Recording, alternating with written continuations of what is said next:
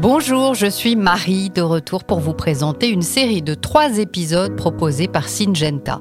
Série consacrée à une innovation majeure dans la lutte contre des miss. Innovation technique, pratique et naturelle, nous allons parler des enjeux de la confusion sexuelle. Vous écoutez le premier épisode.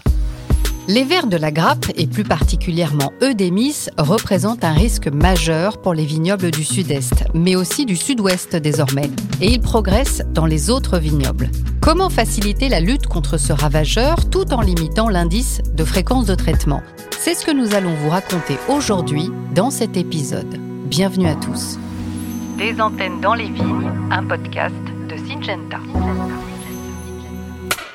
Et pour commencer, direction le terrain. Nous avons interrogé les principaux intéressés des viticulteurs du Gers, de Gironde et de Charente pour savoir comment ils gèrent le problème des tordeuses chez eux. Oui, nous sommes touchés par le problème euh, des miss, forte pression, et en fait, euh, on est amené à traiter en préventif.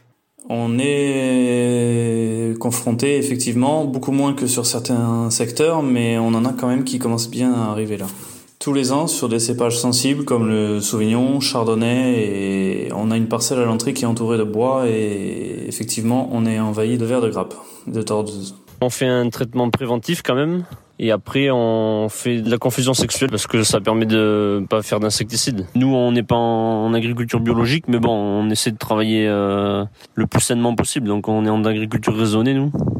Oui les phéromones c'est surtout l'installation qui est longue. Oui, parce que c'est dommage de mettre des phéromones euh, en début de campagne si au final il n'y a pas de pression.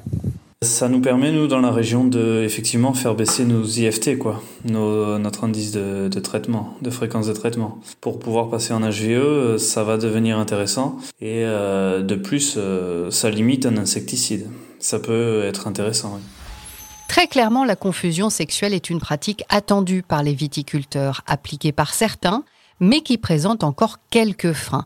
Explication avec Pascal Marant, responsable agronomique vigne chez Océalia.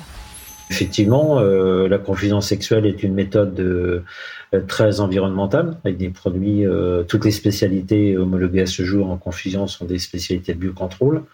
Donc ça, ça intéresse les viticulteurs la difficulté, c'est donc euh, principalement le, temps de pause, qui est un souci par rapport à, une main-d'œuvre limitée. La solution de confusion qui peut changer les choses, c'est que c'est une solution euh, qui s'inscrit dans le registre habituel euh, de travail du viticulteur, c'est-à-dire applicable par pulvérisation, donc quelque chose qui ne modifie pas profondément ce que le viticulteur a l'habitude de faire en, en termes d'intervention sur son vignoble ne pas modifier tous les usages, mais simplement les faciliter, proposer des solutions rapides et efficaces tout en préservant l'environnement, c'est tout l'enjeu de la lutte contre les tordeuses aujourd'hui.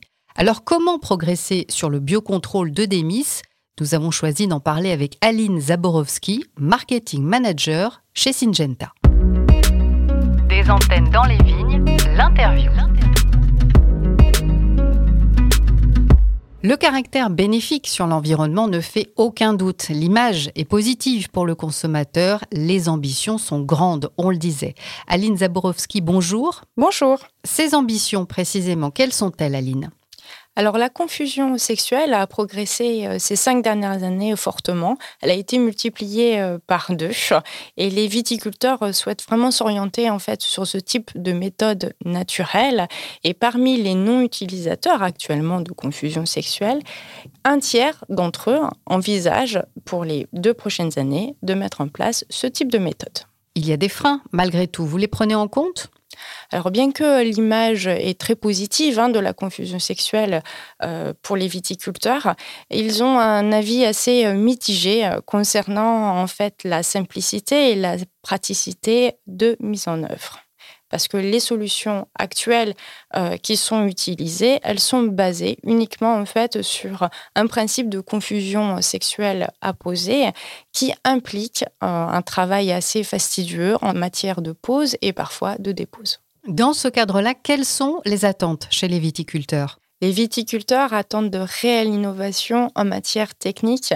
Ils souhaiteraient en fait avoir un produit biodégradable, un produit pulvérisable sans pause et sans dépose, un produit adapté à tout type de parcelles, parcelles morcelées, des parcelles de plus petite taille, et également en fait un produit mélangeable à d'autres produits de protection et également un produit flexible à appliquer en fonction du risque. Pour répondre à ces attentes, aujourd'hui, qu'est-ce que vous proposez exactement?